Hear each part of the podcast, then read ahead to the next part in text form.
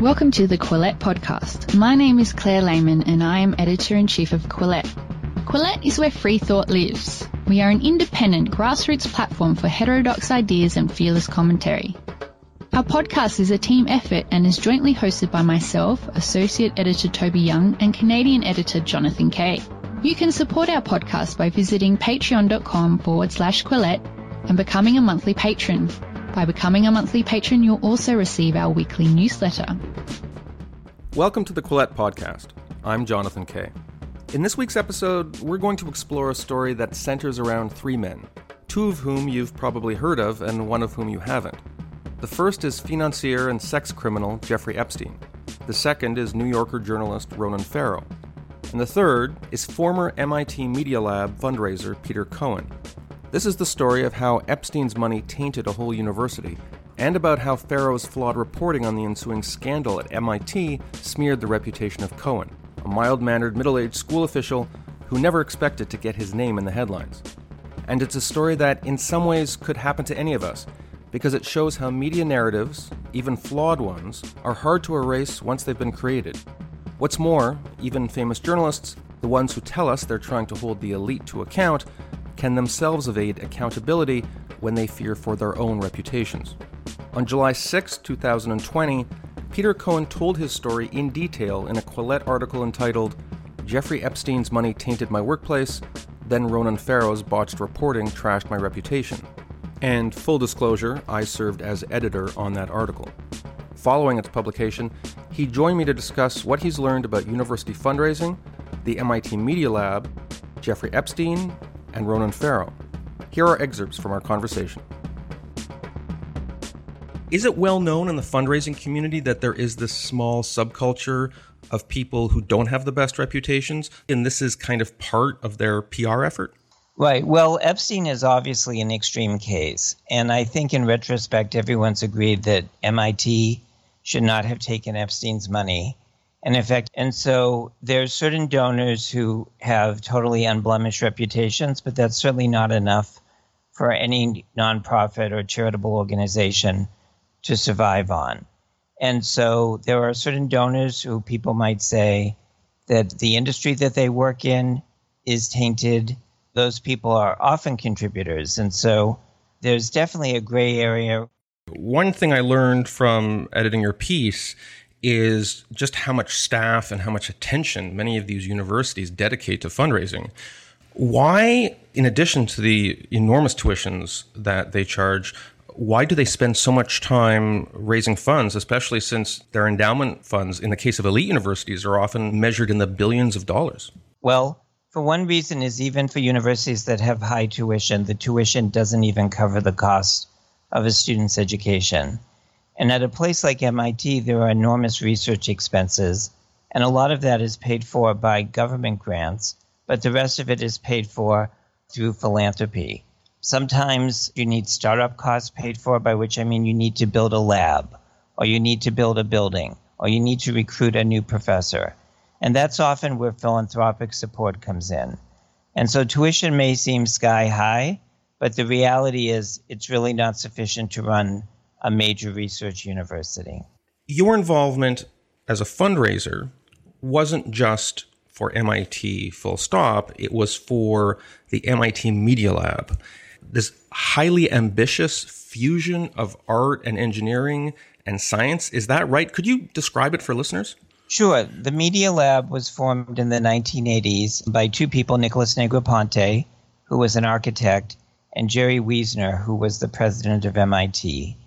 And the initial focus of the Media Lab was on interactive communication technology. It's both a lab and a degree granting program, which is unusual for MIT. And the claim was that they were inventing the future, which means they would work on far out projects that nobody else was working on, and they would play with them for a while.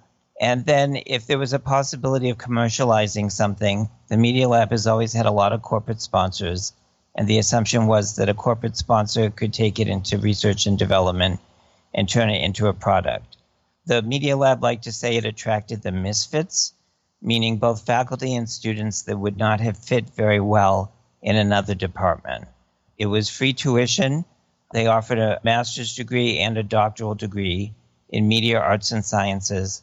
And then they also had a lot of MIT undergraduates who would come and would do research there, even though they weren't getting a degree from them. People, while I was at the Media Lab, were doing work around learning and education. They were doing work around how computers can detect emotion. There was one faculty member who was doing some work around things that weren't even scientifically possible, but she was a designer and a video maker, and so she would make videos about things that could not be achieved scientifically. It's probably not people that would have survived in other parts of MIT, but they would come to the Media Lab. The focus was always on the intersection of science, engineering, and design. Was the Media Lab in some ways, or is the Media Lab uh, sort of a loss leader for the school in that it brings in money and attention, and some of that money and attention can then be deployed to other parts of the school?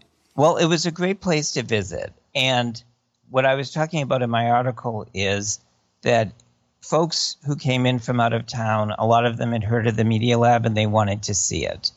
So they would come, we would give them a tour. The Media Lab was very good at visual presentation, which means there were a lot of things to see. And we would have many tours daily and some of these would involve donors.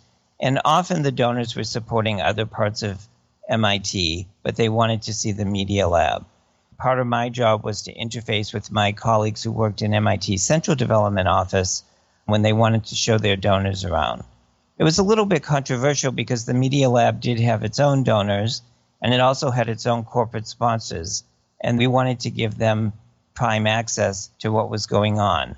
So a lot of visits from people that weren't going to end up supporting the Media Lab eventually became a little controversial. Much of your work, not all of it, but much of your work was behind the scenes work in fundraising and helping to process donations and also to sustain relationships and sometimes meet and greet work with donors. But your actual pressing the flesh, as it were, or your meetings with Jeffrey Epstein were very few and perfunctory. Still, you did have one very telling in terms of his personality and creepiness. Could you describe that?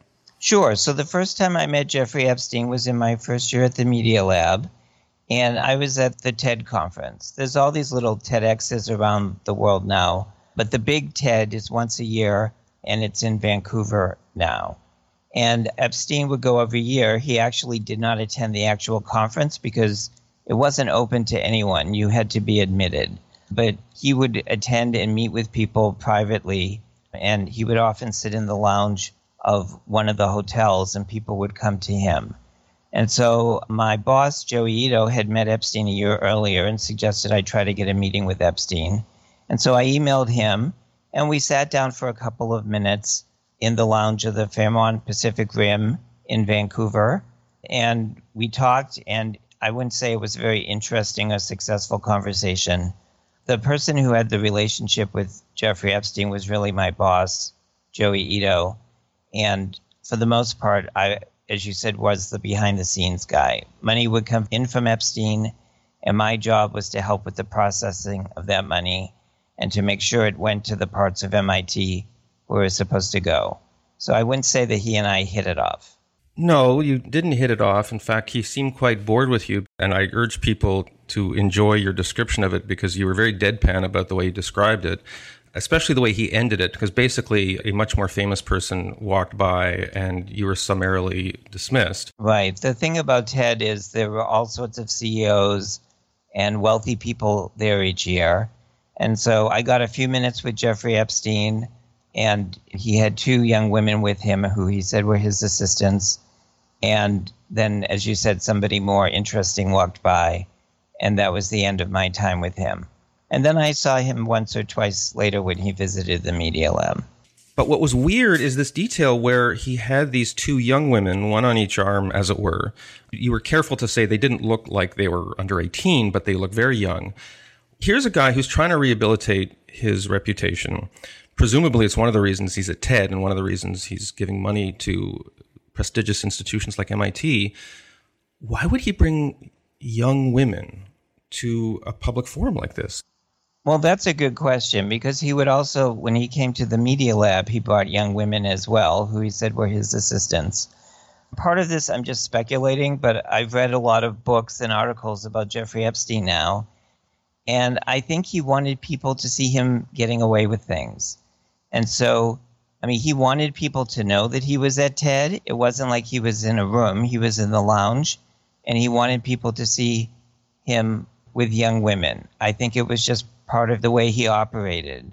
He was conspicuous and he was well known. And even though he couldn't get into the actual conference, he was a presence there. Let's go back to the institutional context because you mentioned somebody in passing, and we have to talk about this person the good and the bad. So the person is Joi Ito, and Joi Ito headed up the Media Lab at the time you were there. And in a way, he embodies some of those positive qualities you were talking about in regard to the Media Lab. He was outside the box. He had an unusual background. He was very passionate about technology, and he had a very idealistic vision for finding talent, including a theory of forgiveness and redemption. You mentioned in your article at least one of the people working at the Media Lab was somebody who had committed a very serious and deadly crime, but who had reformed their life, and Joi Ito believed in them.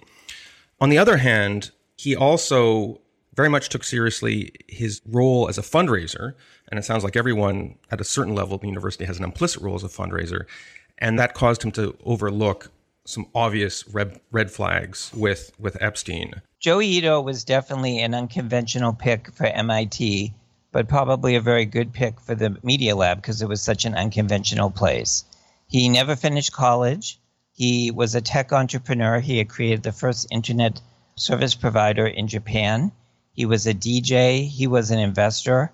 He knew a lot of people. He was a great networker. He was a really good fundraiser. I didn't actually do too much hand in hand with him because he liked to fundraise alone. He had a lot of connections and he was able to raise a lot of money for the Media Lab. That's why, as I say in my article, it was a bit of a mystery why he felt he needed Jeffrey Epstein's money because we had lots of corporate sponsors and Joey had been able to bring in many private donors.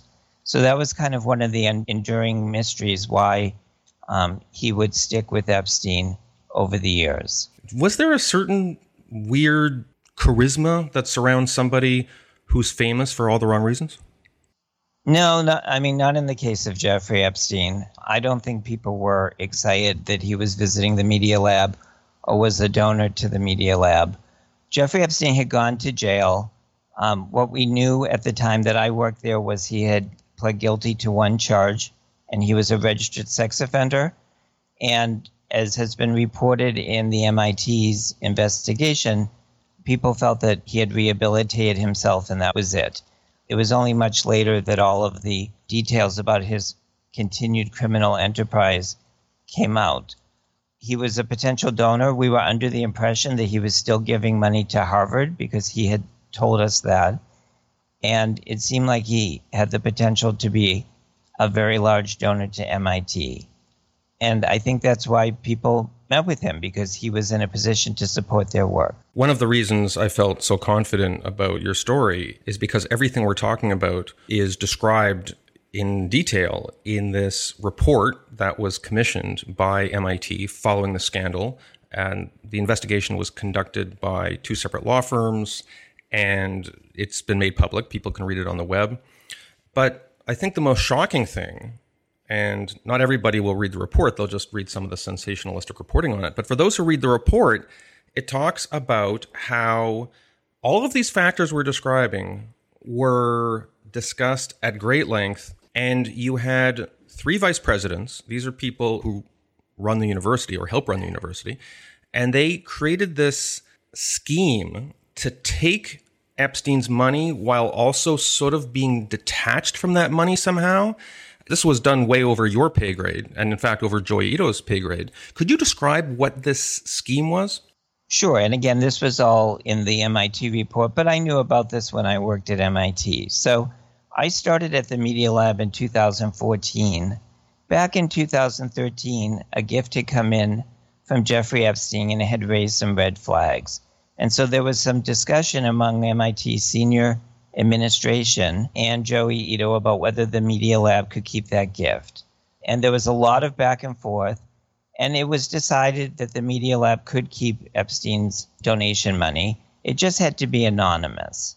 And what that meant was that we weren't going to list Jeffrey Epstein on a public list of donors. We weren't going to put his name on a building. We were just going to take his money anonymously. Anonymous gifts are fairly common in higher education. Some people don't want the publicity around their giving. As the MIT report said, it was unusual that the university requested that the donor be anonymous. Usually it's the donor, him or herself, who wants to be anonymous. But this had been worked out in 2013. And when I arrived in 2014 and money came in from Jeffrey Epstein, um, Joey referred me to this agreement. And that's why I like to say that in describing this situation, that there were decision makers in the case of taking Epstein's money, and that was Joey and these three vice presidents. And then there were people that had to implement the decision. And I feel that I was one of the people that implemented the decision. The staff that reported to me did, but we really weren't the decision makers.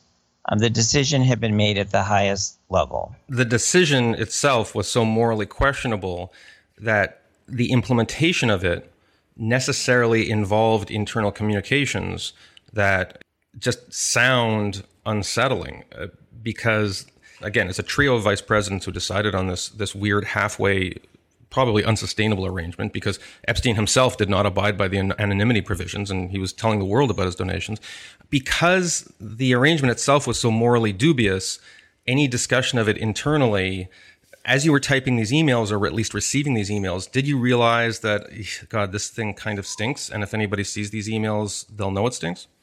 Well, I was actually copying lots of people on these emails. When the emails were reprinted in the New Yorker, which I know we'll get to, um, it looked like it was just Joey Ito and myself emailing back and forth. But there were a lot of other people that were aware of this. What we were trying to stick to was the decision that had been made in 2013 which is that these gifts would be received quietly and anonymously. And so part of it was to make sure that when money came in from Jeffrey Epstein, the people in the central part of MIT who did the gift recording um, recorded them according to these rules. It's, it's not as if this was some kind of rogue cell operating within the institution. Right. That was the first assumption in the press. Not that this should make a difference, but this was before Me Too it was before the heightened awareness about some of the issues surrounding Epstein. You know, I don't know if I agree with that. I guess I would say I think the decision to take Jeffrey Epstein's money was a mistake. Harvard in 2008 figured out they shouldn't take Jeffrey Epstein's money. But what I've said is I didn't make that decision. That decision was made before I started working at MIT.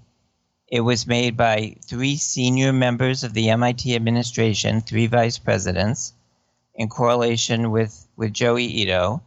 And that was good enough for me. One of these vice presidents was the general counsel. Aside from the fact that maybe the president wasn't fully aware of this, I felt that this had been vetted and had been decided on, and it was my job to implement this decision. One aspect of this, which it seems like a bureaucratic detail, but as we're going to see later in the interview, as you explain in the article, it's actually quite crucial. In one of the databases governing donors to the university, it was alleged that Epstein had been classified as disqualified. That's the word. And again, this is important for the discussion we're about to have in regard to the media coverage. Could you explain what that means within the idiom of the university's bureaucracy? Sure. At MIT, disqualified meant unlikely to donate. That's all it meant. It didn't mean blacklisted or forbidden from donating. It meant that somebody was viewed as unlikely to donate. So if I'm a billionaire and you call me or invite me to parties, and after a while I just say, hey, look, I'm not making any charitable donations to universities. Stop calling me. Would that make me disqualified? Yes, we'd probably mark you as disqualified so we didn't keep trying to engage you. The word might mean something different at other universities, but at MIT and at Brown, which is the most recent place where I worked, disqualified meant unlikely to give. It didn't mean you were a bad person or a sex offender or we didn't want your money. It was just a database management tool to keep track of people who were potential donors and people who were really, no matter how many times you visited them, they were unlikely to give. When this became a scandal, or at least when it became known that the Media Lab was going to come under scrutiny, did you fear that your name would come up? Did did you have an inkling that you were going to become involved in the public eye on this sort of thing? Well, it's interesting. In the summer of 2019, there was a lot of renewed focus on Jeffrey Epstein. He was arrested for a second time. He killed himself in jail, or he was killed. People are still debating this.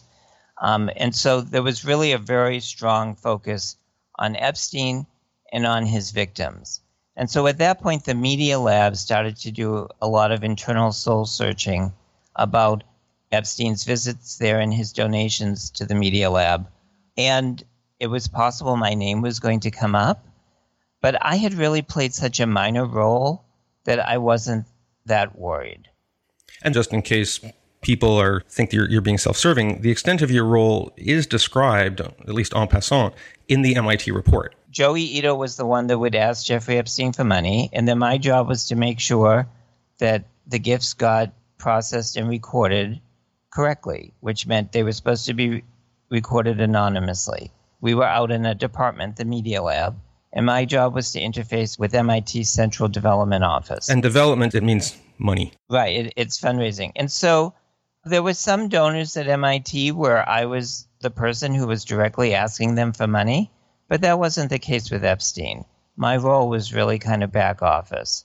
So I assumed if my name came up, they would just say Peter Cohen was the director of development at the time. Not that Peter Cohen had played an integral role in cultivating and soliciting Jeffrey Epstein, because I knew that I had not. A whistleblower who brought further scrutiny and more detail to the public in regard to Epstein's donations. Unfortunately for you, that person happened to be a subordinate of yours, so the bulk of the most interesting correspondence happened to have your name on it.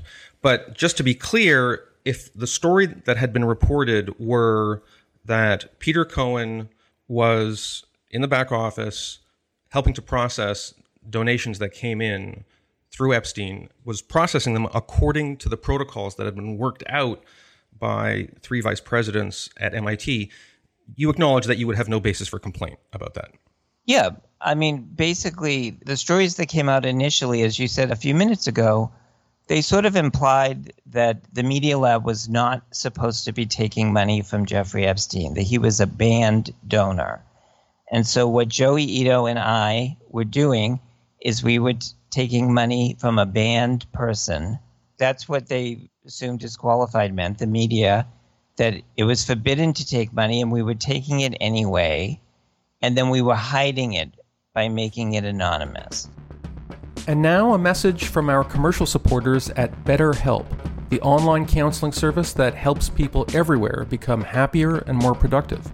At betterhelp.com, you'll connect with your professional licensed therapist in a safe, private, online environment according to your own schedule using secure video, phone, online chat, or text. Anything you share is, of course, strictly confidential. While BetterHelp isn't a crisis line, new clients can start communicating with their counselor in under 24 hours. When self help methods aren't enough and you seek professional counseling, BetterHelp can connect you to a network of thousands of licensed therapists. And you can switch therapists to make sure you get the right fit. Licensed counselors include specialists in sleep, trauma, family conflicts, LGBT matters, grief, and self esteem. So many people are using BetterHelp that they're recruiting additional counselors in all 50 US states. BetterHelp is more affordable than traditional offline counseling. There's no awkward waiting room, and you can message your BetterHelp counselor at any time. Financial aid is available in some cases. Join over 1 million others who are taking charge of their mental health by visiting BetterHelp, that's H E L P.com. Quillette listeners get 10% off their first month service with the discount code Quillette. Just go to betterhelp.com slash Quillette. And now, back to our podcast. So this brings us to a key journalistic account of all this. And because the whistleblower we've been talking about went straight to Ronan Farrow at the New Yorker, Ronan Farrow wrote an article about this in the fall of 2019. And that article focused very closely on the word disqualified, as Farrow evidently misunderstood it. And a fair reading of that article, and again, I read that article before I edited your piece, obviously, long before we're having this conversation. A person who didn't know anything about the scandal would come away thinking that you and Ito were running a rogue cell within MIT that was trying to pull the wool over the eyes of others. Sure. And for the first week after the New Yorker story came out, that's what people thought. They thought that no one at MIT was supposed to take money from Jeffrey Epstein, and we had done it anyway. And that was the implication of Farrow's article. But within six days, MIT admitted that this was actually a permitted activity. The president of MIT put out a statement on September 12th, saying senior administrators in central MIT knew about these gifts. They had told the Media Lab they could accept these gifts, and they had asked them to make them anonymous. So even if there was confusion when Ronan Farrow wrote his article, within a week, the truth had come out. But there's another layer to this, which, from what I understand from the MIT report, and again, the MIT report came out in early 2020, several months later Epstein wasn't even classified as disqualified. Right. Well, that's a strange thing. Basically, as we said, if he was disqualified, that would not have meant we couldn't take money from him. It, it would have meant he wasn't interested in donating, and he very much was interested in donating. Right, but that's kind of a he said, she said on whether he was disqualified. So, um, Signe Swenson was my development associate. She reported to me, and she was the whistleblower in this case. And according to Ronan Farrow, she told him that Epstein had been disqualified. The MIT investigators looked at 600,000 emails. They interviewed dozens of people. They hired a forensic analyst to look at MIT's donor database, and they concluded that Epstein had never been disqualified. As I said, disqualified just meant unlikely to give. So it's neither here nor there, even if he were listed as disqualified, because it has absolutely no bearing on the scandal. Right, but they said that he was never disqualified. Now, interestingly, buried in one of the 61 pages of the MIT report, it says that the whistleblower did not talk to the MIT investigators. And so, in my back and forth with the New Yorker, they've said, well, the whistleblower told us he was disqualified. Unfortunately, she didn't speak with the MIT investigators. And so, if she saw something that they didn't see in their four month investigation, she didn't share it with them. My understanding is that Swenson herself, in the days after Farrow's article appeared, she herself attempted to clarify some of the errors that Farrow made in the story, which was based on her whistleblowing. Is that true? Either she told Farrow that Epstein was disqualified, or it's possible that Farrow didn't understand what she was telling him, or it's possible that Farrow packaged what she said into a more compelling narrative.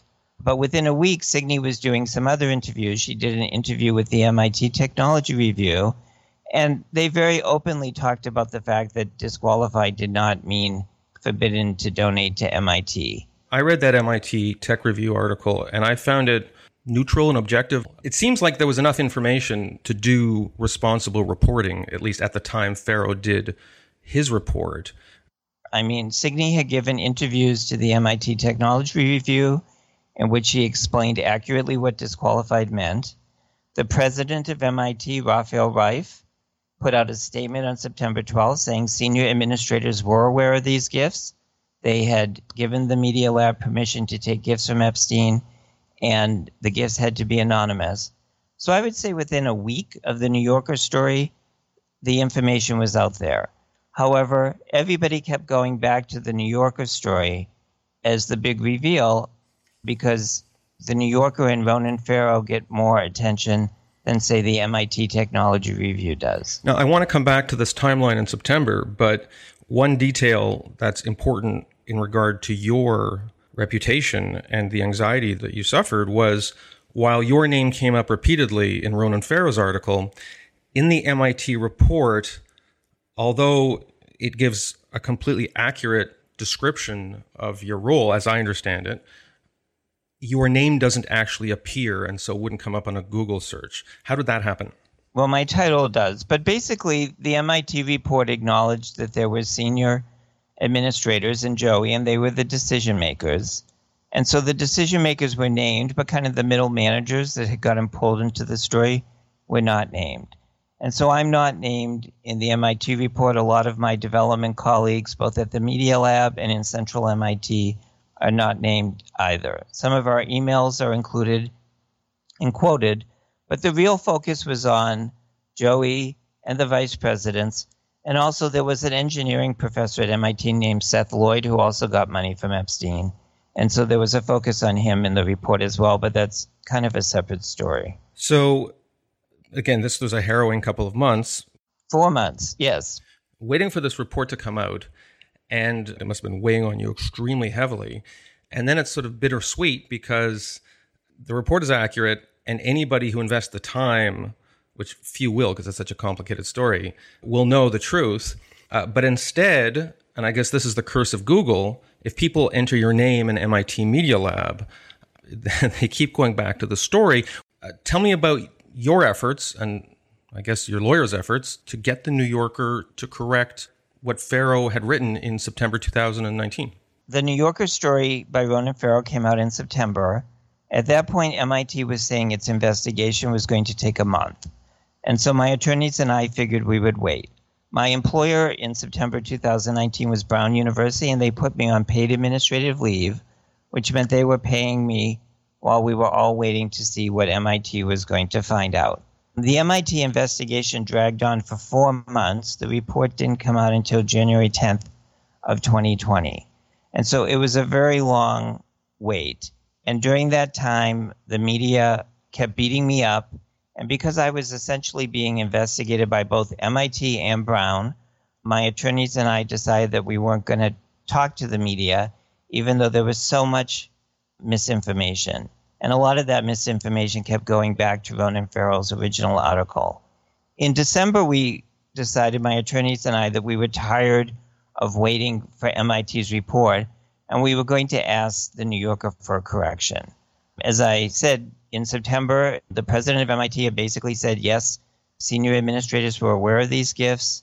To the Media Lab, we had said it, it was fine for the Media Lab to accept these gifts and the gifts needed to be anonymous by early September, there was enough information out there for the New Yorker to have fixed its story, but we didn't ask them to do so until December.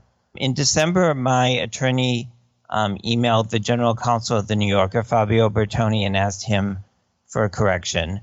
And they said they stood by the story and they weren't going to make one. We then proposed that perhaps the New Yorker would run an update. They had updated their story on September 7th when Joi Ito resigned. So we said, you can just say there's new information that we didn't have when we wrote this story. Still no interest in that. By the way, update would be charitable. Update is essentially correcting an erroneous impression that the article clearly gives. And I find it telling that they were quite happy to update the article in order to serve up a trophy to Farrow saying, oh, look, Joi Ito resigned. So obviously, they can update stories if they want to. In your case, however, obviously it didn't suit their purposes. And as you said, anyone that Googles me keeps going back to that story. That's the first thing that comes up. And so it would have been nice to have a correction or an update at the top of the story saying Jeffrey Epstein was not disqualified, it was not forbidden for the Media Lab to take his money, etc. But even after MIT's report came out in January, I communicated with three people at the New Yorker. I communicated with Ronan Farrow himself. I communicated with Ronan Farrow's fact checker, Sean Lavery, who Farrow introduced into the communication with me. And then in June, I also sent an email to the editor of the New Yorker.com. Each time they kept saying they stood by the story, they didn't feel that a correction or an update was necessitated. However, if I wanted to do an on the record interview in which I would tell them some more things, then they would be happy to talk to me. But they didn't see any reason to correct their story, even in the face of the information that came out in September and even in the face of the immense amount of information that came out in January when MIT issued its 61 page report. I found that baffling and frustrating, and I still have to live with the fact that if you Google my name, that New Yorker story will come up, and it's still the story that was written in September. Did this tarnish your understanding of the media more generally? It, it seems like a maddening experience. And the irony is, of course, that Farrow has built his career on the idea of holding people accountable. But here was the New Yorker itself just essentially brushing off its mistake, which continues to exist in this article that's freely available on its website. Well, you know, I had a lot of run ins with a lot of reporters between September and January, but the New Yorker was the only venue that basically implied that they would fix their story if I would give them some dirt. Right. Because the idea is that you'd go on the record and the update would essentially be like a new scoop for them. They specifically asked me about a specific donor to the Media Lab and did I have any more information about that? And at that point, I just said, people in my profession, if it's a violation of our professional ethics to talk about donors, all of the information that's out there about donors to the Media Lab is because of the emails that my development associate leaked. I have not told the media anything about donors myself. And that was very frustrating, but it seemed to me like, I mean, the New Yorker was just determined to protect Ronan Farrow. I would also say that I felt kind of like, how am I going to prove this and alone in all of this? And then in May 2020, the New York Times media reporter Ben Smith ran a long article about a pattern of mistakes in Ronan Farrow's article.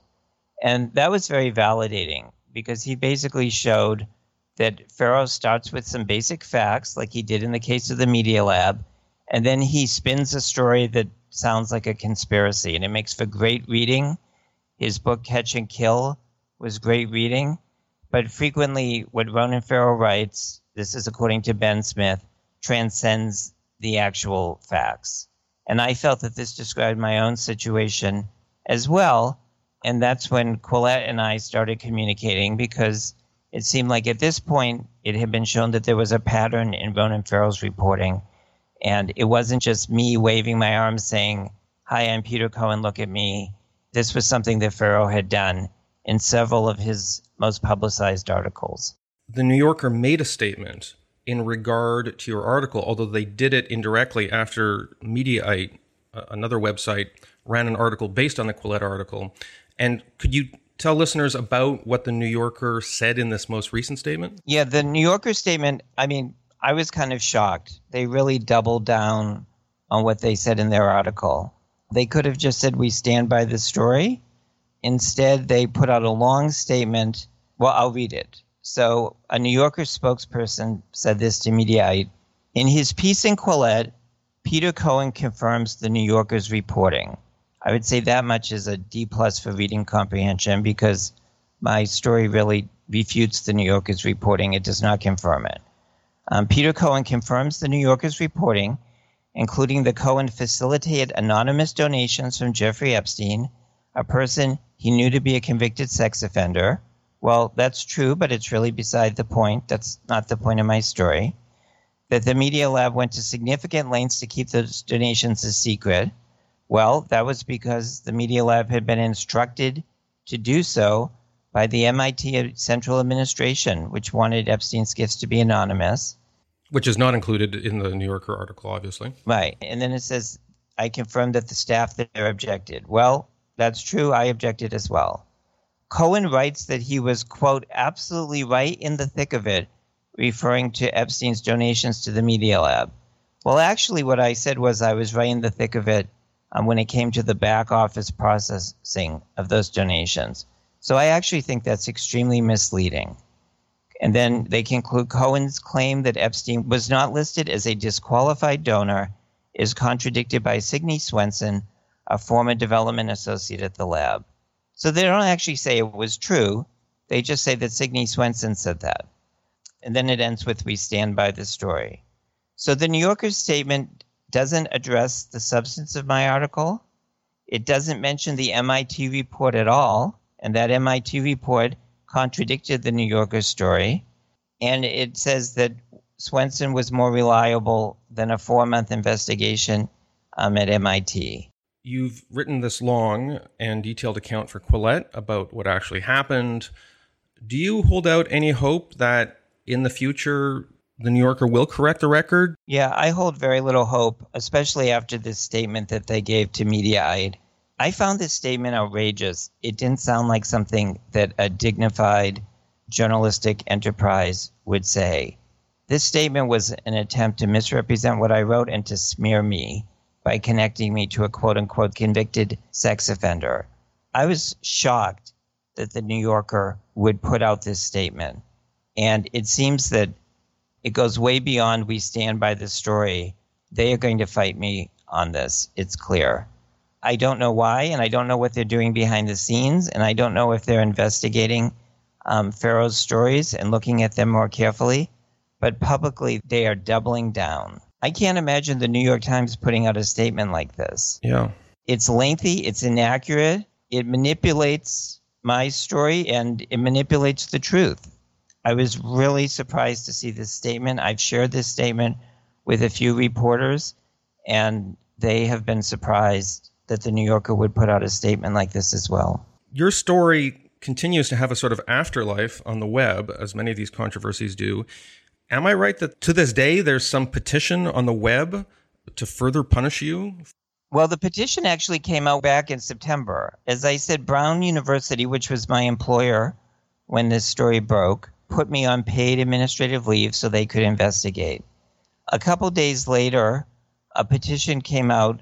I found out about it from a reporter from the Providence Journal who called me. Um, the Providence Journal read a story that said Fire Brown fundraiser for Roland Epstein's hidden donations.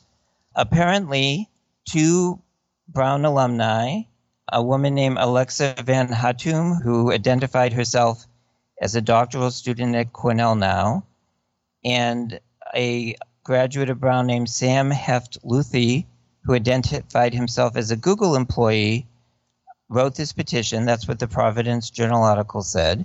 And it basically said I should be fired. The petition did a couple of things. One is it relied on the New Yorker article, which was inaccurate. And second, it really went way beyond the New Yorker article in some of the outrageous claims it made about me. And so this was way back in September. Like I said, things didn't get resolved until January. But for four months, there was this petition out there signed by 110 alumni. And it basically said that I should be fired because of the terrible things that I had done. A recent New Yorker story calls particular attention to the work that Cohen did to perpetuate and hide Epstein's extensive funding relationship with the MIT Media Lab. It accused me of explicit obfuscation. It said I did this even though Epstein was disqualified, which was again picking up on Farrow. It said I repeatedly coordinated contact between Epstein and the rest of the Media Lab, which I didn't do. It was just full of inaccurate information. It's sitting out there. It was sent to the president of Brown University and it was sent to the Providence Journal. And it basically said that I should be fired. And, you know, people talk about cancel culture. And I didn't feel that MIT or Brown was trying to cancel me. But when you are on paid leave and being investigated by your employer, and 110 people that you don't know sign a petition saying you should be fired, I mean, that is cancel culture. Interestingly, 32 of the people that signed the petition identified themselves as working at Google. I was very surprised that Google would um, allow or encourage its employees to s- sign a petition and saying someone should be fired and indicate that they worked at Google. I would just like to read one sentence. Someone named Alon Sachs, who signed the petition and also said he worked at Google, he actually wrote a comment with his signature and he wrote, I led the entrepreneurship program while at Brown and mentored students entrepreneurs, many of whom study computer science at Brown. For the protection of our students and values, as well as the broader community, please take action. So basically, his statement was saying that, you know, the students at Brown University needed protection from me. I was a mid level administrator. I didn't even work on campus. Our building was off campus this was just outrageous. And it was clearly a, an effort to get me fired at a time when my conduct was being investigated by my employer. Well, I'm sorry for all you've endured, but I thank you for sharing your story, both on the Quillette website and here on this podcast. Peter Cohen's July 6, 2020 story is entitled Jeffrey Epstein's Money Tainted My Workplace. Then Ronan Farrow's botched reporting trashed my reputation. Mr. Cohen, thank you for appearing on the Quillette podcast. Thank you. If you would like to support Quillette, please consider becoming a patron. Head to our Patreon page. That's patreon.com forward slash Quillette. If you haven't already, follow us on social media. We're on Twitter, Facebook, and Instagram. Do you like what you're hearing? Perhaps you would like to read more about the issues in today's discussion. Head to Quillette.com where you will find more content.